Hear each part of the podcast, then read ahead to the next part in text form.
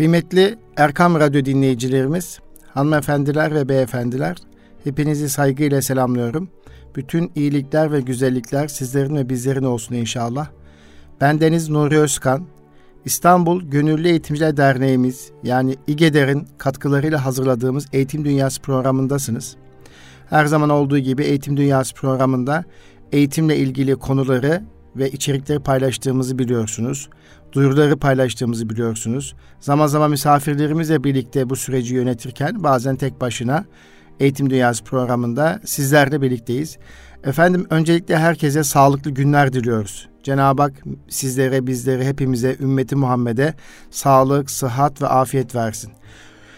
Her zamankinden daha fazla ihtiyacımız var bu sağlıklı günlere. Çünkü dünyanın baş belası olarak kabul ettiği, yaklaşık 11 aydır uğraştığımız, Çin'den itibaren başlayacak olursak yaklaşık bir yıldır uğraşa geldiğimiz, insanlığın uğraştığı, önlemeye çalıştığı koronavirüs salgını karşısında çaresiz bir şekilde bulunmaktayız. Ve bilim insanları sürekli salgını önlemek için çaba sarf ederken, ülkenin siyasetçileri, hükümetler salgını önleme tedbirleri almaktadır. Ve gerçekten salgın her geçen gün dostlarımızı, sevdiklerimizi, insanlarımızı almakta, vefat etmektedir. Dünyada salgından vefat eden insan sayısı 1,5 milyonu aşmış durumdadır. Ülkemizde de salgından vefat edenlerin sayısı 13 bini geçmiş durumdadır. Yani her geçen gün salgının tablosu ağırlaşıyor. Nitekim 27 Kasım koronavirüs salgın tablosunda da Türkiye'de 24 saatte 171.113 COVID-19 testi yapıldı. 29.845 kişinin testi dün itibariyle pozitif çıktı ve 177 kişi de hayatını kaybetti kıymetli dostlar. Cenab-ı Hak hayatını kaybedenlere rahmet eylesin, geride kalanlara sağlık, sıhhat, afiyet ve sabır versin niyazında bulunuyoruz. En kötüsü de ağır hasta sayısı da 5.000'lere dayanmakta. Dün itibariyle ağır hasta sayısı 4816 iken iyileşen hasta sayısı da 3845 olduğunu hepimiz televizyon kanallarından duyuyoruz. Dolayısıyla günlük can kaybı sayısı her geçen gün yükseliyor, artıyor. Vaka sayıları artıyor.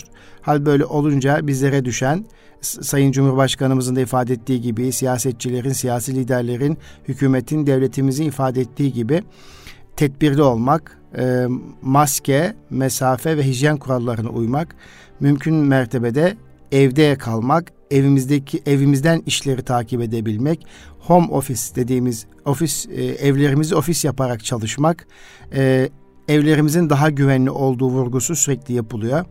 Ve bizlere de düşen vazife, en büyük vazife bu sorumluluğu yerine getirmek, bu mesafeye dikkat etmek, bu maskeyi takmak ve hijyen kurallarına uymaktır ve uymayanlara uyarmaktır. Okullarımızda, kurumlarımızda, iş yerlerimizde, her tarafta bu tedbirleri alabilmektir kıymetli dostlar. Tabii bu salgının seyri yükselirken, şiddeti artarken, vaka sayıları, hasta sayıları artarken biliyorsunuz geçen hafta duyurulmuştu eğitim öğretimde. Uzaktan eğitime devam edilme kararı alınmıştı ve uzaktan eğitim başladı. Pazartesinden itibaren 23 Kasım pazartesi günden itibaren de artık çocuklarımız okullarına gitmiyorlar. Uzaktan eğitim yolu ile öğrenim faaliyetlerine devam ediyorlar. Bunun bir haftasını doldurmuş bulunmaktayız. Tabii ki Milli Eğitim Bakanlığı EBA bilişim üzerinden uzaktan eğitim faaliyetinde öğrencilerimize destek olurken aynı zamanda öğretmenlerimiz değişik uzaktan eğitim araçlarını kullanmak suretiyle çocuklarımıza erişmeye, öğrenim kayıplarını gidermeye veya öğrenme faaliyetlerini devam ettirmeye çalışıyorlar. Geçen hafta ifade etmiştik. Bu süreçte tabii uzaktan eğitim sürecinde hem sınıf öğretmenlerimizin, ders öğretmenlerimizin, branş öğretmenlerimizin hem de öğrencilerimizin uyması gereken bir takım kurallar olduğunu ifade etmiştik. Bugün tekrar o kurallara girmeyeceğim. Tabii bu süreçte ister istemez öğretmenlik rolü kısmen anne babaya kaydığı için, anne baba bu rolü üstlendiği için bir noktada anne babaya biz öğretmenlerin destek olması, yardımcı olması gerekiyor. Bu süreçte Milli Eğitim Bakanlığımız başta olmak üzere bütün öğretmenlerimiz ev halinde, evde anne babaya nasıl destek olabiliriz, nasıl yardımcı olabiliriz, buna odaklanmamız gerekiyor. Tabii Milli Eğitim Bakanlığımız da bu süreç içerisinde rehberlik faaliyetlerini yapıyor ve öğrencilerimize sürekli destek çalışmalarını yürütüyor. Ve bu daha önce sizlerle paylaşmıştık. 5, 6, 7 ve 8 sınıf düzeylerinde ve lise düzeylerinde bir takım beceri testleri ve soru bankalarına bakanlığımızın ürettiğini ifade etmiştik. Daha önceki yayınlarımızda. Bunların ikincisi 5, 6, 7 ve 8 sınıf düzeylerinde ikinci ünite çalışma fasküllerinin yayınlandığını ben buradan duyurmak istiyorum. Bizi dinleyen Erkam Radyo dinleyicilerimiz, işte evinde çocuğuna destek olmayan anne babalar için bence önemli bir duyuru. 5, 6, 7 ve 8 sınıflar için fasküller, ikinci ünite faskülleri yayınlandı ve bunlar meb.gov.tr'den erişime açıldı. Bu faskülde 42 faskül var. Bu yayınlanan fasküllerin toplam ve 3300 soru yer alıyor. Öğrencilere bu şekilde bakanlığımız ilk aydan itibaren sürekli fasküller sayesinde destek sunuyor. Tabii özellikle LGS kapsamındaki çocuklarımız için bu çok anlamlı bu çalışma. Yine 9, 10, 11 ve 12. sınıflar için tekrar testleri, ilköğretim 2, 3 ve 4. sınıflar için çalışma soruları, 5, 6, 7 ve 8. sınıflar için ise 1. üniteleri kapsayan çalışma fasküllerini geçtiğimiz aylarda yayınlanmıştı ve sizlerle paylaşmıştık. Şimdi de yeni fasküllerin yayınlandığını burada ifade etmek istiyoruz ve burada da 3300 sorunun olduğu duyuruluyor ve buna nasıl erişim sağlayabilirsiniz? Bakanlığımızın sitesinden meb.gov.tr adresinden erişmek mümkündür. Bunlar tabii bu süreç içerisinde kıymetli destekler. Yani çocuklarımızın yanında olabilmek, salgın döneminde onlara değişik kaynaklar sunarak hem aileye hem öğrenci hem ekonomik anlamda destek hem de moral ve motivasyon anlamda destek olduğunu ifade etmek istiyorum. Bu anlamda İGEDER olarak ve Erkam Radyo olarak bakanlığımızın bu güzel çalışmalarından dolayı da teşekkür ediyorum. Özellikle Ölçme Değerlendirme ve Sınav Hizmetleri Genel Müdürlüğü'ne gerçekten bu anlamda teşekkür ediyorum. Bu önemli bir duyuru. Bunun önemsiyorum. Zira bu da zaten 26 Kasım 2020 yani dün itibariyle yayınlanmıştı. İnşallah çocuklarımız için evde kaldığı süre içerisinde en önemli çalışmalardan bir tanesi tabii bol bol soru çözmek, bilgilerini tazelemek, yenilemek olacaktır. Bu çerçevede bu duyuru da önemli. Tabii uzaktan eğitim süresi içerisinde genellikle okullar öğleye kadar eğitim öğretim faaliyeti yapıyorlar. Biliyorsunuz 13 ile 16 arası çocuklarımızın dışarı çıkabilme, gezebilme izinlerinin olduğu bir saat. Genellikle bu saatlere okullar ders koymadıklarını görüyoruz. 12.30-1 gibi derslerin bittiğini, günde 6 ders saati uygulaması olduğunu, öğleden sonraki saatleri çocuklarımızın gezmeye, düşünmeye, araştırmaya zaman ayırdıkları ile ilgili bir paylaşımım var biliyorsunuz. Bu noktada bakanlığımızın bu genelgesi doğrultusunda okullarımızda programlarını yaptılar. Tabii 13 ile 16 arası evde kalan çocuklarımız için kısmen dışarıya çıkıp soluk alma, bir bahçeyi dolaşma, bir parka gitme veya yakın bir alışveriş merkezinde yani kendince ihtiyacın karşılama diyeyim ben. Alışveriş merkezi önermiyorum burada. Koronadan uzak bir ortamda şöyle nefes alabilmek açısından ihtiyaç diye bakıyorum. Anne baba tabii şu da var. Bu korona günlerinde evden dışarı ev daha güvenli. Dolayısıyla çok da tavsiye edilecek bir durum değil. Çocuklarımızın bu saatte yapabileceği şey aslında bol bol kitap okumak, güzel filmler izlemek, kendilerini geliştirmek olarak bakmak gerekiyor hadiseye. Kıymetli dostlar, Erkam Radyo dinleyicilerimiz, tabii bu salgın döneminde daha önce bahsetmiştik. Eğitim öğretim kurumları içerisinde meslek liseleri gerçekten ekonomiye çok büyük katkı sağladıklarını ifade etmiştik. Mart ayına itibaren başlayarak her bir meslek lisesi kendi birimleri çerçevesinde ülkemizde salgının ihtiyaç duyduğu bir takım malzemeleri, materyali üretme noktasında çok ciddi bir gayret göstermişlerdi. Bunu defaatlerce de gündeme getirmiştik. Ve bu çerçevede meslek lisesi eğitimcilerimize ve kıymetli öğrencilerimize buradan şükranlarımızı sunmuştuk. Bir kez daha şükranları sunuyorum. Gerçekten bu salgın döneminde, üstelik salgının hızla artış gösterdiği dönemde yine meslek liseleri üretmeye devam ediyor efendim. Ekonomiye katkı sunmaya devam ediyorlar. Meslek liseleri bu salgın döneminde üretim kapasitesini geçen yılın aynı dönemine göre %25 artırdıkları artık bakanlığımızın sitesinde duyurulmuş vaziyette ve bu 10 aylık süreç içerisinde de 330 milyon liralık katkı sunmuşlar ülke ekonomisine. Bundan dolayı tebrik ediyoruz, teşekkür ediyoruz. Meslek liselerimiz temizlik ve dezenfektan malzemeleri üretmişlerdi. Maske üretmişlerdi.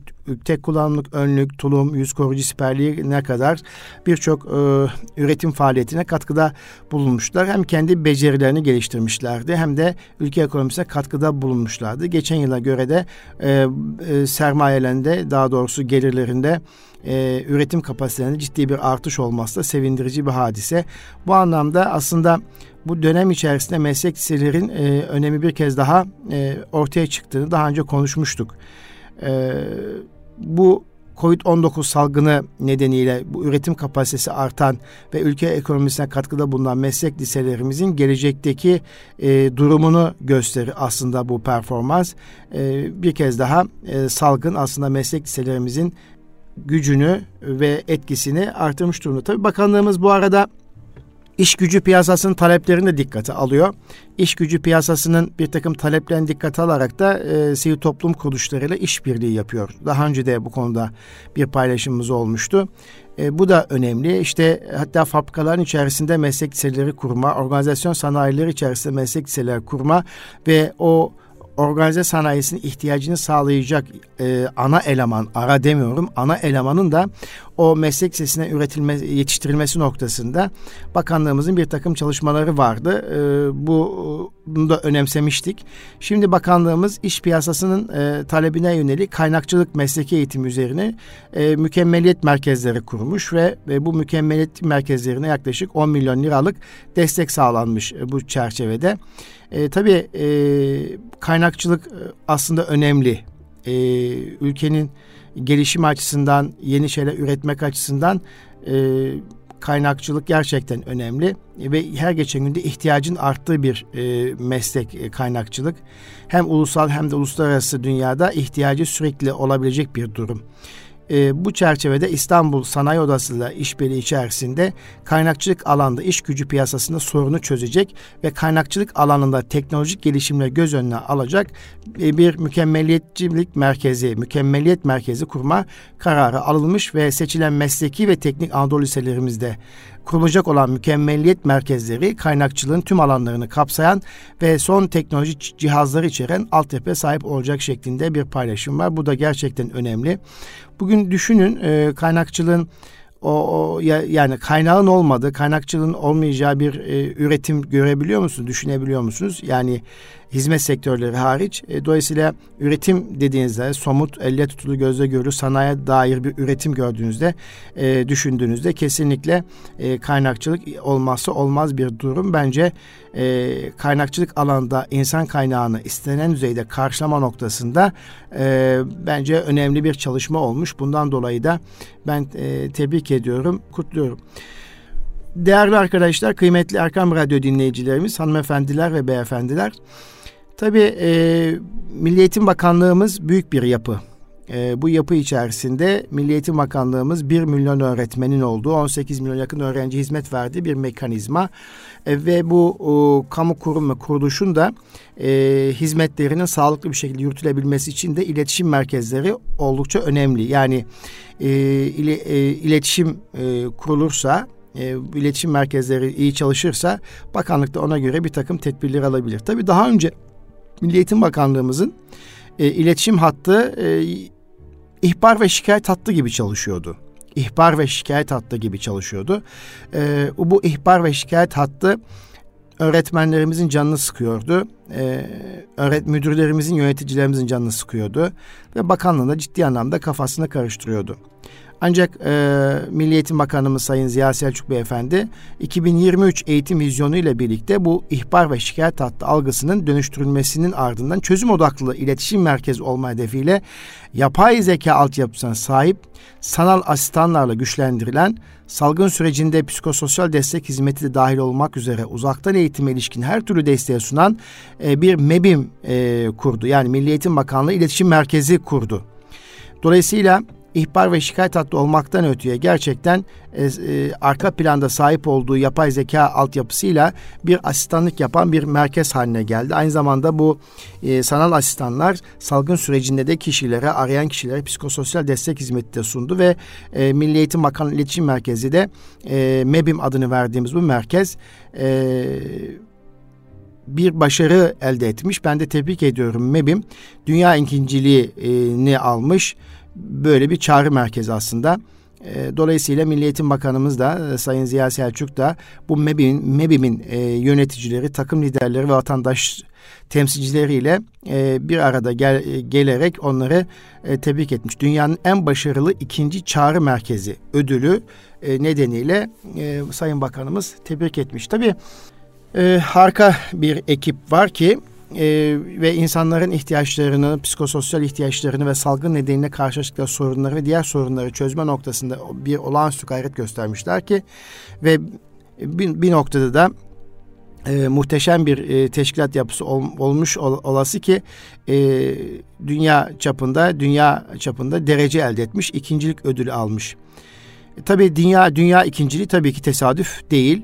Yapılan iş sadece teknik bir konu da değil. Muhakkak oradaki çalışanlar, yöneticiler, velilerin veya bu çağrı merkezine ulaşan insanların, öğrencilerin ihtiyaçlarını karşılama noktasında sevgilerini, şefkatlerini esirgemedikleri ve insanlara yardımcı olma hassasiyetlerinden dolayı da bu dereceyi elde ettiklerini düşünüyorum. Dolayısıyla ne kadar teknik bir konu olsa da sadece bir teknik konu olarak bakmamak gerekiyor. Orada bulunan insanların, çağrı merkezindeki kişiler ki zaman zaman bizler de çağrı merkezleriyle karşı karşıya kalıyoruz. Oradaki kişinin olaya yaklaşım tarzı, anlatış şekli, akıcılığı, sevgiyle yaklaşması, şefkatini gösterip göstermediği ve benzeri durumlar sizi etkiliyor veya etkilemiyor. Dolayısıyla bu ödülden dolayı ben buradaki çağrı merkezindeki bütün yöneticileri, çalışanları, ekibi tebrik ediyorum, kutluyorum. Yani iletişim önemli. Çünkü sahada nabzı tutan kişiler bu MEBİM'de çalışan kişiler. Vatandaşla Milli Eğitim Bakanlığı arasındaki iletişimi kuruyorlar, ilişkiyi düzeltiyorlar ve her iş çözümlenebilir ama her aradıklarında vatandaşın ihtiyacı yeterince karşılanamayabilir ama telefonu kapattıklarında benim derdimle ilgilenen, beni dinleyen ve beni anlayan bir çağrı merkezi elemanıyla karşılaştım demek bile vatandaşı rahatlatabilir. İşte asıl belki memnuniyeti sağlayan hususiyet burası. Bundan dolayı daha iyisi için hep birlikte gayret etmek gerektiğini ben burada ifade etmek istiyorum. Bu önemli bir çalışma. Dinlemek. Burada çağrı merkezindeki insanların aslında yaptığı şey vatandaşın derdini dinlemek ve anlaşıldığını karşı tarafa ifade edecek sözlerle geri bildirimde bulunmak. Bu önemli. Bütün kurumlara aslında ihtiyaç olduğunu ben buradan ifade etmek istiyorum kıymetli Erkam Radyo dinleyicilerimiz. Efendim, uzaktan eğitim sürecinden bahsetmiştik. Milli Eğitim Bakanlığımız bu haftadan itibaren 23 Kasım'dan itibaren başlayıp 4 Ocak tarihine kadar uzaktan eğitime geçtiğini ifade etmiştik. Uzaktan eğitim süreci içerisinde bir takım kuralların olduğunu geçtiğimiz toplantıda Eğitim Dünyası programında paylaşmıştık. Şimdi burada kıymetli Erkam Radyo dinleyicilerimiz, hanımefendiler ve beyefendiler, bizleri dinleyen eğitimci arkadaşlar, şunu ifade etmek istiyorum. Özellikle bu süreç içerisinde veli ile iletişim çok önemli.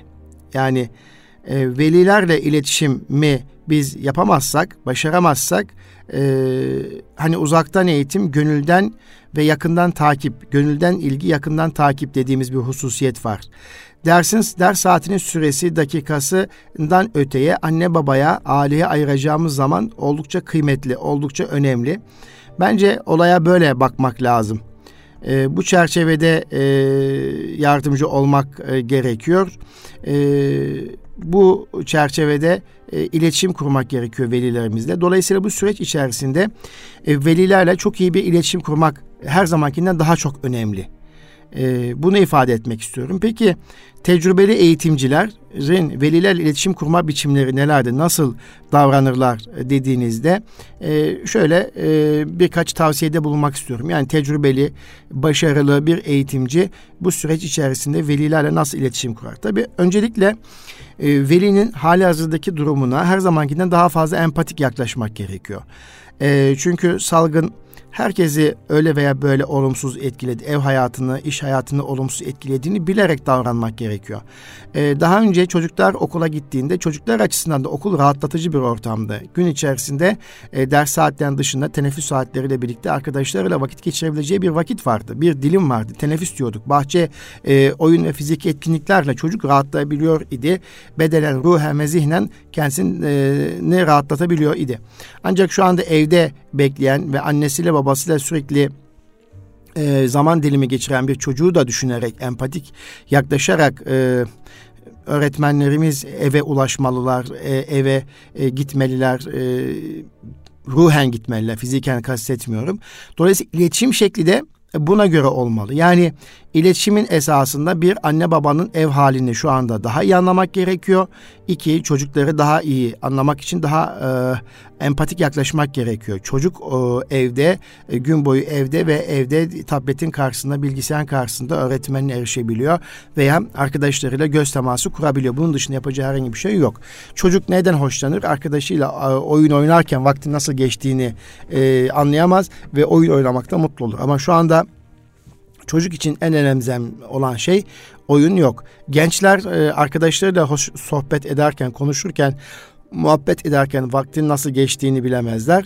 Ama şu anda arkadaşlarıyla evde telefonla, işte değişik sosyal medya araçlarıyla konuşma imkanları, görüşme imkanları olmakla birlikte yeterince doyum sağlayamayacağını hepimiz biliyoruz. Dolayısıyla tecrübeli ve deneyimli eğitimcilerin iletişimde 8 önerileri var. Bunlardan bir tanesi savunma durumundan veya savaşmak durumundan kaçınmak. Yani savunmada kalmamak ve veliyle didişmekten, çatışmaktan kaçınmak. Bu süreç içerisinde muhakkak ailelerle sıklıkla telefon görüşmesi yapmak gerekiyor. Belli aralıklarla, belli düzen halinde sınıf rehber öğretmenleri veya branş öğretmenleri, ders öğretmenleri ailelerle telefon görüşmeleri yapmalarında fayda var. Ancak telefon görüşmeleri yaparken bir takım notları almak da gerekiyor. Çünkü bu notlar bir takım detayları bizlere hatırlatır. İleride daha sonraki telefon konuşmalarımızda da bu notlarımız işe yarayacaktır. Dolayısıyla her halükarda detayları hatırlamaya ihtiyaç duyacağımızdan dolayı iyi bir not almak gerekiyor. Telefon görüşmelerinde aileler aşırı derecede bazen agresif olabilir, sinirlenebilir, duygusallaşabilir veya saldırganlaşabilirler. Böyle bir durumlarda, ki nadiren bunlar olacaktır şüphesiz, burada olma ihtimali vardır. Böyle bir durumda hemen konuşmayı, telefon konuşmasını diplomatik bir şekilde sona erdirmek gerekiyor. Ve aileye, evet şu anda üzüldüğünüzü anlıyorum ama şu andaki telefon konuşmamızı daha fazla sürdürmek çok fazla fayda sağlamayacak ve kendimi artık rahat hissetmiyorum. Siz de şu anda canınız çok sıkkın ve üzüntü halindesiniz. Bundan dolayı sizinle yüz yüze görüşmeyi öneriyorum veya bir sonraki zaman işte uzaktan eğitim aracı Zoom'la karşılıklı bir sohbet etmeyi öneriyorum diyerek sohbeti bitirmekte fayda var. Hatta böyle bir durumda da yanımızda sizin sorularınıza cevap verecek bir idareci, bir yönetici kişinin de olmasını arzu ediyorum. Onunla beraber konuşursak herhalde çözüme ulaştırabiliriz diyerek diplomatik bir şekilde telefonu sona erdirmek ve daha sonra yaşadığımız durumu yöneticilerle paylaşmak önemlidir. Bazen bazı veliler gerçekten zamanımızın büyük bir kısmını tüketirler. Yani neredeyse %95-%100'e yakın bir zaman dilimimizi tüketirler. Diğer çocuklara zaman kalmayabilir. Yani her sınıfta da birkaç tane böyle veli oluyor. Bizim sadece %5'i sınıfımızdaki birkaç tane veli bizim zamanımızın büyük bir çoğunluğunu alıp götürebiliyor. Ona da dikkat etmek gerekiyor. Evet, o zaman birincisi mümkün mertebe velilerle iletişimde savunmada kalmaktan, didişmekten, çatışmaktan kaçınmak gerekiyor. Buna dikkat etmek gerekiyor. Evet, ikincisi velilerle iletişimi her zaman açık tutmak gerekiyor. Bunun için e-posta, WhatsApp ve diğer kanallar üzerinden her an velinin size ulaşabileceğini ifade etmek gerekiyor. Veliler ulaştığında WhatsApp üzerinden, e-posta üzerinden, telefon üzerinden, mesaj hattı üzerinden ulaştığında da hemen aynı gün içerisinde cevap vermek esas olmalıdır. Zamanında cevap verilmediğinde bu hem kendimiz için hem okul için iyi bir durum değildir. Hem kendimiz için hem de okulumuz için tembel ve hiç de profesyonel olmayan bir imaj çizmesine neden olacaktır. Dolayısıyla velilerimize muhakkak zamanında geri dönüş yapmak, zamanında e-postalarına cevap vermek veya WhatsApp bildiriminde bulunmak esas olmalıdır. Bazen velilerin gönderdiği bildirimler basit bir isteğin ötesinde olabilir. Çok dikkate alınmayacak bir öneri olabilir ama buna rağmen veliyle görüşerek, fikir alışverişi yaparak, yüz yüze görüşerek o talebi daha akılcı noktaya getirmek mümkün. Dolayısıyla burada söylemek istediğim hususiyet velilerden gelen bildirimlere kısa bir zaman içerisinde cevap vermek olduğunu ifade etmek istiyorum. Bu arada tabii aileleri eğitime dahil etmek de önemli. Bu dönemde mesela uzaktan eğitim süreci içerisinde uzaktan eğitimde bir takım kurallarımız var şüphesiz. Çocuklardan beklediğimiz kurallarımız var. Uzaktan eğitim esnasında kullandığımız yöntem ve teknikler farklı olabilir. O zaman iyi bir öğretmen, ideal bir öğretmen her zaman veli desteğine ve merakına ihtiyaç duyar ve veliyi yanında olmasını sağlar. İyi bir öğretmen bunu yapar. Velinin yanında olmasını sağlar. Sağlayabilmelidir. İyi bir öğretmen bunu yapar. Nitekim ideal öğretmenden yapmış olduğu en büyük özelliklerden bir tanesi de velileri ikna etmeleri, velileri sürecin içerisine dahil etmeleridir. O zaman verilen ödevler ve yapılan bütün çalışmalar daha anlamlı hale gelecektir. Veli için anlamlı hale gelen ödev veya çalışmalar ister istemez çocuğa da yansıyacaktır. Veya eğitimle alakalı, çocuk eğitimiyle ilgili veya eğitimin felsefesiyle ilgili, eğitim yaklaşımlarıyla ilgili veliyi bilgilendirdiğimiz zaman da aynı hususiyet isterseniz aile tarafından çocuğa yansıtılacaktır. Dolayısıyla bu noktada öğretmenler aile eğitimlerine önem vermeli. Çocukların eğitimine de aileleri bu süreçte değişik yöntem ve teknikler kullanarak dahil etmelidir. Çünkü ailelerin çocuklarını gerçekten tanıdığını, onlara değer verdiğini bir öğretmenin fark etmesi gerekiyor. Bazen veliler çocuklarının başarılı olması için neler yapabileceklerini sorabilirler. Çünkü çocuklarını yeterince tanımayabilirler. O zaman bu süreçte de iyi bir öğretmen, ideal bir öğretmen çocuğu tanımış birisi olarak aileye geri bildirimde bulunabilmeli. Bundan dolayı ailelerin her zaman desteğine ihtiyaç var. İdeal bir öğretmen de velinin desteğini yanında bulur, yanında olmasını sağlar ve velinin desteğini ve merakına kucak açar. Tabii bu arada belli aralıklarla bireysel görüşmelerle birlikte sınıf görüşmeleri, sınıf toplantıları, veli toplantıları da oldukça önemli. Hele uzaktan eğitim süreci içerisinde hem sınıf temsilcileriyle yapılacak 15 günlük veli görüşmeleri, geri bildirim toplantıları, ayda bir yapılacak bir veli toplantısı oldukça önemli ve en başından itibaren veli desteğini kazanmanın en iyi yolu iyi bir veli toplantısı yapabilmektir. Hele bugünlerde uzaktan Zoom ortamından veya kullanılan iletişim aracı üzerinden veli toplantısı yapmak çok kıymetli ki akşam saatlerinde herkesin evde olduğu bir saatte bir saatlik bir veli toplantısıyla geri bildirim vermek gerekiyor. Tabii velilerle konuşurken bir öğretmen için velilerle konuşurken sınıfta öğrencilere sağladığı canlılık gibi, şevk gibi aynı canlılığı ve şevki, ışığı ve heyecanı muhakkak veli toplantısına da yansıtmalı ve bunun için elinden gelenin en iyisini yapmalı. Veli toplantısına önceden hazırlıklı girmeli ve çocukları sevdiğini, öğrettiği şeylerden hoşnut olduğunu veliler çok iyi anlatabilmeli ve sınıfıyla ilgili heyecan verici konuşmalar yapmalı, sınıfından mutlu olduğunu ifade edecek konuşmalar yapmalı ve bu arada ailelerin söyleyeceklerini de duymalı. Çünkü ailelerin geri bildirimleri önemli bu veli toplantılarında. Çocukların umutları ve çocukların korkuları hakkında ailelerden geri bildirim alması oldukça önemli ve öğretmenin de bunları ciddi bir şekilde not alması önemli. Bütün çocukların en yüksek potansiyellerine ulaşmalarına yardımcı olma konusunda ortak bir ideale bütün velileri sevk etme noktasında öğretmenin tavrı, tutumu ve davranışı olmalıdır. Yani bütün çocuklar, sınıfındaki bütün çocukların sahip olduğu potansiyellere ulaşabilmeleri için ortak bir gayretimiz olmalı demeli ve bu ortak gayretin neler olabileceği, nasıl destek sunabilecekleri de net bir şekilde ifade edilebilmelidir. Kıymetli eğitimci arkadaşlarım, anneler, babalar, tabii bir öğretmen için veya bir anne baba için öğretmenden gelecek iyi haberler mutlu eder. Yani biz öğretmenler, eğitimciler çocuklarımızın hep sıkıntılı veya eksik gördüğümüz anlarında anne babalar telefon açmak yerine çocuklarımızın olumlu yönlerini, iyi haberlerini, güzel gelişmelerini, iyi paylaşımlarını veliyle paylaşmak için telefon açmak esas olmalıdır.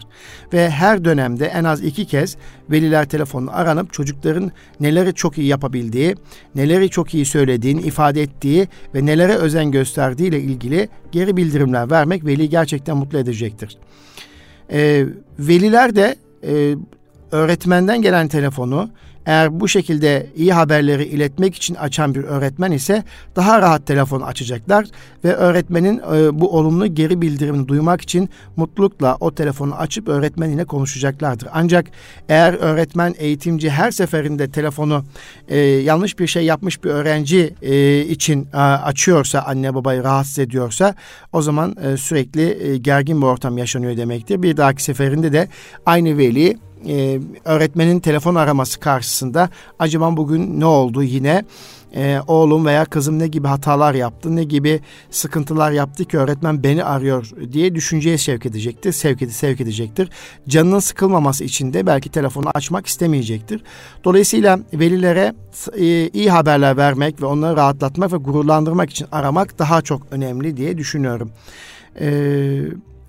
Bu aramalar, yani bu telefon aramaları bocalamaları ya da zayıflıkları fark etmeye değer verdiğim kadar başarıları ve gelişmeleri görmeye de ne kadar değer verdiğimi bilmelerini sağlamak için yapmak gerekiyor. Bu aramalar çocukların hayatını daha da zorlaştırmaya niyetim olmadığını ve değerlendirmelerimde ve geri bildirimlerimde adil olduğumu ve gerçekten öğrencinin başarılı olduğunu görmek istediğimi karşı taraf ifade etmek için yapmam gerekir. Yani iyi haberleri iletmek için velilere telefon açmak ve uzaktan eğitim süreci içerisinde velileri rahatlatmak daha elzem, daha önemli. Her zaman kurumsal davranmak gerekiyor. Her zaman profesyonel davranmak gerekiyor. İster Zoom ortamındaki eğitim esnasında, istersek velilerle iletişim esnasında bir öğretmen duruşu, bir eğitimci duruşuyla davranmak gerekiyor. Dağınık olmaktan uzak durmak gerekiyor. Dağınık görünümlü bir öğretmen hiçbir zaman profesyonel değildir. Bunu bir kere altını çiziyorum. Dağınık görünümlü bir öğretmen hiçbir zaman profesyonel değildir. Karşı tarafa da güven vermez. Özellikle veli görüşmelerinde bu çok önemlidir. Ne zaman veliyle karşılaşacağınızı asla bilemediğimiz için de okula düzgün ve profesyonel bir görünümle gelmek her zaman iyi bir fikirdir. Sadece okula değil, uzaktan eğitim süreci içerisinde de ekran karşısında çocuklara değer verdiğimizin göstergesi olarak da dikkatli olmamız gerekir. Derli toplu ekrana çıkmamız gerekir ve profesyonelliğimizi göstermemiz gerekir. Hatta bu konuda daha ileri düzeye götüren bir takım eğitimciler var. Bazı eğitimciler isterse uzaktan eğitimde olsun, isterse okul kıyafeti içerisinde erkekler için bayanlar için de fular, erkekler için kravat takmanın çok ciddiyet olduğunu ve önemli olduğunu, bunun öğretmenin yetki sahibinin olduğunu gösteren en önemli argümanlardan bir tanesi olduğunu ifade etmektedir. Tabii biz burada işte kravat veya fuların takılmanın şart olduğu noktasında ifade etmek istemiyoruz. Kesinlikle yanlış anlaşılmasın ama karşı tarafa profesyonel görünmenin önemini vurgulamak açısından söylüyoruz. İşin ciddiyeti açısından söylüyoruz. Özellikle uzaktan eğitim süreci içerisinde ekranın karşısına geçen eğitimcilerimiz, öğretmenlerimiz veya veli toplantısına hazırlık yapan öğretmenlerimiz, eğitimcilerimiz kişisel ve ortam mahremiyetlerine çok özen göstermeliler. Her zaman yine okuldaymış gibi, sınıftaymış gibi ve profesyonel giyim, kuşam içerisinde olmaları önemlidir. Tabii bu süreç içerisinde uzaktan eğitim süreci içerisinde de aktiviteler yapılabilir. Eğitim öğretim esnasında nasıl okullar açıkken yüz eğitim yapıldığı dönemlerde aktiviteler yapmak mümkünse, bir takım etkinlikler yapmak mümkünse uzaktan eğitim süreci içerisinde de etkinlikler yapılabilir. Bunun için bir takım Web 2.0 araçlar kullanmak suretiyle yarışmalar düzenlenebilir, bilinir. Sınavlar, online deneme sınavları yapılabilir.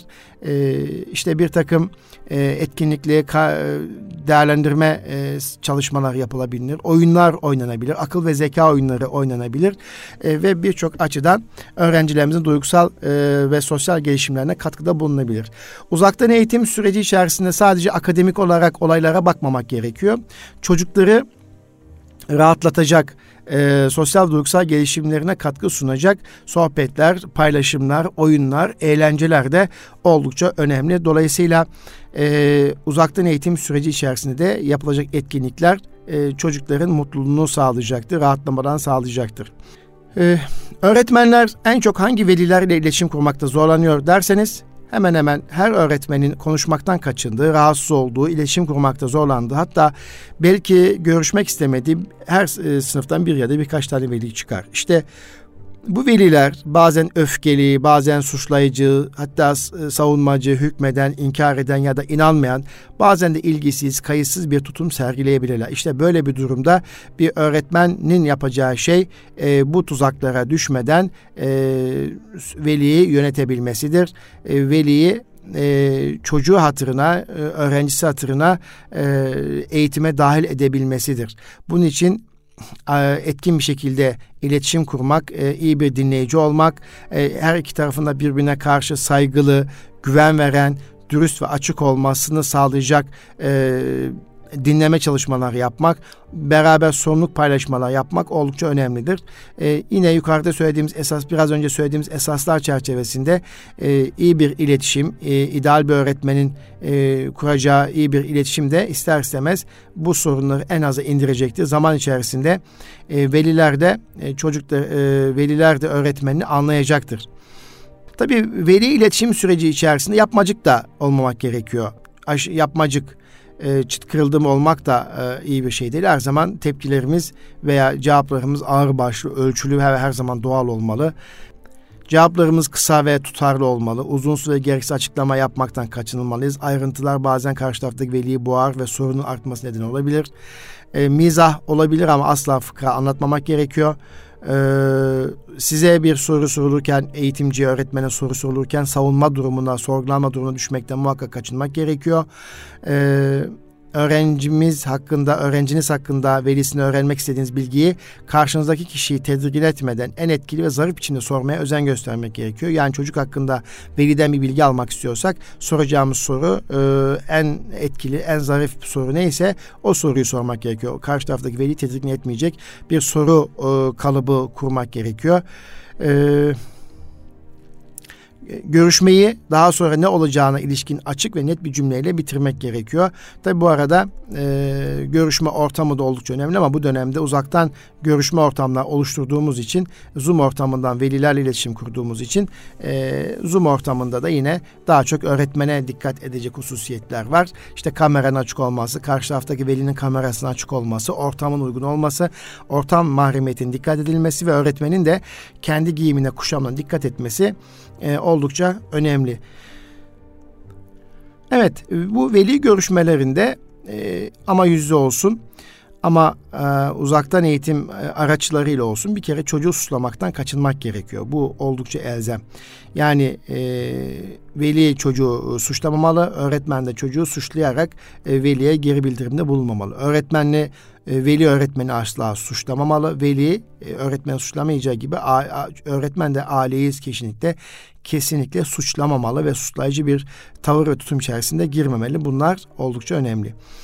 Evet, kıymetli Erkam Radyo dinleyicilerimiz, hanımefendiler ve beyefendiler, tabii uzaktan eğitimin yapıldığı bu günlerde hepimize sabır düşüyor. Hepimize gayret düşüyor. Zira dünyanın birçok ülkesinde uzaktan eğitim başlamış durumda. Yüz yüze eğitim her geçen gün azalıyor. Uzaktan eğitime geçiliyor. Ama şöyle de bir veriyi paylaşmak istiyorum tabii.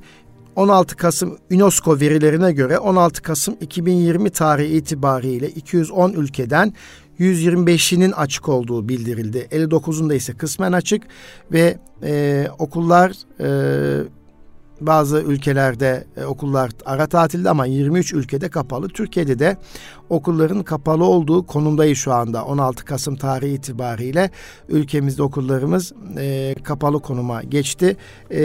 Ve tamamen açık 125 ülke arasında Almanya, Belçika, Danimarka, Estonya, Finlandiya, Fransa, Hollanda, İngiltere, İspanya gibi okullar var. Kısmen açık 59 ülke ABD, Azerbaycan, Kanada ve Mısır. Tamamen kapalı olan okullar Meksika, Filipinler, Venezuela ve Türkiye gibi okullar. Dolayısıyla vaka artışlarına rağmen yüzde eğitimi devam ettiren ülkelerin sayısı şu anda oldukça fazla aslında. Türkiye'de de okulların devam edilmesi kanaatinin iyi olacağını düşünmekle birlikte bilim insanları Türkiye'de de okullarda eğitimin yüzde değil uzaktan olması noktasında bir kanaat oluşturmuşlar. Ancak bu kanaate biz eğitimciler çoğunlukla dünya ülkelerindeki seyre bakarak katılmadığımızı ifade etmek istiyoruz. Bununla birlikte Türkiye'nin demografik yapısı, yani genç nüfusa sahip olması, okullardaki sınıfların kalabalık durumunu düşündüğümüzde biraz önce adını zikrettiğimiz ülkelerdeki sınıf ortalamaları 18-20 iken bizdeki sınıf ortalamaları 30-34 arasında olması münasebetiyle de Türkiye'nin aldığı bu kararı normal karşılamaktayız. Çünkü sınıflar da sosyal mesafeye yeterince uyum sağlanamayacaktı. Evet, eğitim aşamalı bir şekilde başlamıştı. Bölünmüş olarak yapılıyor idi. Belki bu kısmen çözümdü. Ancak buna da son verildi. Tamamen uzaktan eğitime geçildi. Belki biraz daha sabırlı olunabilir miydi diyoruz. Ancak ki dün itibariyle de daha önce okul öncesi ve ana sınıflara eğitim hakkı tanınmışken resmi okullarda, resmi anaokullarında ve ana sınıflarında eğitim öğretime tekrar ara verildi maalesef. Demek ki artan vaka sayıları, yaşanan ağır hasta sayıları ve öğretmenlerin korkuları, endişeleri okul öncesi eğitimde tekrar ara verilmesine neden oldu olarak bakıyorum ben hadiseye. Dün genelge bütün il ve ilçe milli eğitim müdürlüklerine ulaştı ve resmi anaokullarında, ana sınıflarında eğitim öğretime tekrar maalesef ara verildi diye ifade etmek istiyorum. O zaman özetleyecek olursak aslında dünyada 210 ülkeden 125'inde eğitim öğretim devam ediyor. 59'u kısmen açık ve 23 ülkede ise eğitim öğretim kapalı konumda kıymetli Erkam Radyo dinleyicilerimiz. Yani yüz yüze eğitime devam ettiren ülkelerin sayısı oldukça fazla. Ancak antiparantez bir şey söyledim. Yüz yüze devam ettiren ülkelerde de sınıftaki ortalama öğrenci sayısında az olduğunu hepimiz biliyoruz. Peki uzaktan eğitim süreci içerisinde hangi eğitim modeli uzaktan eğitimi daha etkili kılar, daha faydalı olur derseniz burada bir önerimiz var. Bu da şu, kıymetli Erkam Radyo dinleyicilerimiz, o da şu, Flipped Learning dediğimiz eğitim, ters yüz eğitim, ters yüz öğrenme dediğimiz eğitim oldukça önemli. Bu uzaktan eğitim süreci içerisinde daha fazla önemli olduğunu ifade etmek istiyoruz. Çünkü uzaktan eğitim süreci içerisinde bir çocuğun veya bir öğretmenin araştırması, ön hazırlık yapması, işte öğretmenin önerdiği bir takım videoları izleyip daha sonra sınıf ortamında, yani Zoom ortamında bir paylaşması, gruplar haline paylaşılması, değerlendirilmesini içeren bir eğitim modelidir. Yüz yüze, ters yüz eğitim. Yani bu noktada öğrencilerin derse aktif şekilde katılımını sağlayan bir eğitim şeklidir. Yani flipped learning dediğimiz ters yüz öğrenme. Ters yüz sınıf nedir dediğimiz zaman da Flipped Classroom dediğimiz ters yüz sınıfta sınıfta öğrencilerin karşısına geçip anlatılan bir dersten ziyade öğrencinin evde video üzerinden dersini kaydetmesi veya bir videoyu izlemesi, onunla ilgili yorumlar yapması, daha sonra bu yapmış olduğu yorumları okulda tartışması olarak hadiseye bakmak gerekiyor. Dolayısıyla bu ters yüz öğrenme veya ters yüz classroom sınıf dediğimiz öğrenme modeli bir noktada bu dönemde daha çok önemli. Yani dolayısıyla dersten önce eğitmen tarafından hazırlanan içerikler, genellikle video olarak hazırlanan içerikler ve ölçme araçları önceden öğrenciye ödev olarak veriliyor bu modelde. Öğrenciler derse gelmeden derste işlenecek konuyu içeren videoları, ki bu bazen Morpa, Oculus üzerinden bu videolar verilebilir, kendi öğrenme hızlarında, kendi tayin ettikleri zaman ve mekanda izler, konuyla ilgili soruları cevaplar ve kendi sorularını oluşturur. Sonra eğitmen de öğrencilerin videolarını, izleme durumlarını takip eder, sorulara cevap verme performanslarını değerlendirir. Diğer bir basamak. Öğrencilerin videoları izleme durumları takip edilir, sorulara cevap verme performansları değerlendirilir ve öğrencilerin oluşturduğu sorular da dikkate alarak öğrenciler dersten önce gruplanır. Grup oluşturma işi öğrencilerin öğrenme durumlarına göre gerçekleştirilir. Ders sırasında konu bir kez de eğitmen tarafından özetlenir, öğrencilerin soruları cevaplandırılır, bundan sonraki aşamada derinlemesine öğrenme faaliyeti başlar. Yine eğitmen tarafından hazırlanan çalışmalar farklı öğrenme gruplarına yönelik olarak farklılaştırılmış ve bireyselleştirilmiş halde öğrencilere sunulur. Sınıf içi çalışmalar grup çalışması şeklinde veya ihtiyaç duyan öğrenciye göre bireysel olarak da gerçekleştirilebilir. Eğitmen, öğrencilerin konuyu öğrenip öğrenmediklerini test eden ölçme değerlendirme çalışmaları yapar ve öğrencilere geri bildirimler sunar dediğimiz bu model Flipped Learning veya Flipped Classroom, yani ters yüz sınıf veya ters yüz öğrenme dediğimiz model teknoloji imkanların çok kullanıldığı, çocuklarımızın videolarla desteklediğimiz bu dönemde oldukça önemli bir model olarak sizlerle paylaşmak istiyoruz kıymetli Erkam Radyo dinleyicilerimiz. Bununla ilgili evet birçok Google'da araştırma karşınıza çıkabilir. Ters yüz sınıflarda video, dersler, iletişim, ölçme, geri bildirim. Sonra zengin sınıf aktiviteleri, birebir etkileşim ve ölçme, geri bildirim ve zaman yönetimi, etkili bir zaman yönetimi ve yüksek kalite öğrenme çıktıları elde edildiğini ifade etmek istiyoruz. Peki ters yüz sınıf sistemi denilen bu Flipped Classroom ilk kez Miami Üniversitesi'nde birçok derslerde kullanılmış. Ayrıca daha çok Khan Akademi bu yöntemi kullandığını hepimiz biliyoruz. Khan Akademi Flipped Classroom yönteminin kullanıldığı bir platform olduğunu burada ifade etmek istiyorum. Ters yüz eğitim veya öğrenme dediğimiz durum, işte kameranın icadı, MIT'nin ve açık ders malzemelerinin yoğun bir şekilde ortaya çıkmasıyla ve bazı insanların kendi derslerini kaydedip daha sonra öğrencilerle paylaşmasıyla ortaya çıkan bir durum. Peki ters yüz sınıflarda veya öğrenme faaliyetinde sınıf içi zaman planlaması nasıl olacak derseniz, bunun işte karşılama ve duyurular ilk birkaç dakikası, sonra ders dışı videolara dayalı alınan notların incelenmesi ve hızlı soru cevap, sonra sınıfın etkinliğini açıklamak, sonra gruplarla sınıf etkinliğini tamamlamak ve her grubun etkinliğini incelemek ve neler yaptıklarını paylaşmalarını sağlamak ve karşılaştıktan sonra çözmek ve tartışmak olarak özetlenebilir. Nasıl ki bir 40 dakikalık ders sürecinde işte ilk 5 dakika dikkat çekme, güdüleme gibi hususiyetler varsa, ondan sonra derse giriş davranışlar söz konusu ise ters yüz sınıflarda da yine sınıf içi zaman planlaması oldukça önemli kıymetli Erkam Radyo dinleyicilerimiz. Özellikle bizi dinleyen eğitimcilerimiz için Flipped Learning veya Flipped Classroom dediğimiz sınıfta ters yüz veya uzaktan eğitimde ters yüz öğrenme modelini sizinle paylaşmış oluyoruz. Tabii şu anda Erkam Radyo'da bizi dinlerken yeterince konuya vakıf olamayabiliriz. İster istemez şu anda sizin yapacağınız şey, beni dinleyen eğitimcilerimizin yapacağı şey, Flipped Classroom, Flipped Learning dediğimiz durum nedir veya ters yüz öğrenme nedir diye Google'a yazıp bununla ilgili bilgi, belge, slaytları toparlamak olacaktır. Ters yüz eğitimde dikkat edilmesi gereken birkaç husus: bir, anlamlı içerikler oluşturulmalı, videolar toparlanmalı, ilgi çekici modeller oluşturulmalı, teknolojiyi çok etkin bir şekilde kullanmalı, çocuğun yapmış olduğu çalışmalar ve geri bildirimle geriye yansıtılmalı ve zaman ve mekanda oldukça önemli. Bir sonraki eğitimde yine harmanlanmış öğrenme modelinden de kısmen bahsedeceğim ama şu anda ters yüz öğrenme veya ters yüz sınıflar dediğimiz bir modelle bugünkü Eğitim Dünyası programını bitirmek istiyorum. Efendim, kıymetli Erkam Radyo dinleyicilerimiz, hanımefendiler ve beyefendiler, bugün neleri paylaştık? Bir, yine koronavirüs tablosundan yola çıkarak hepimize düşen sorumlulukları hatırlattık. Maske, mesafe, temizlik önemli.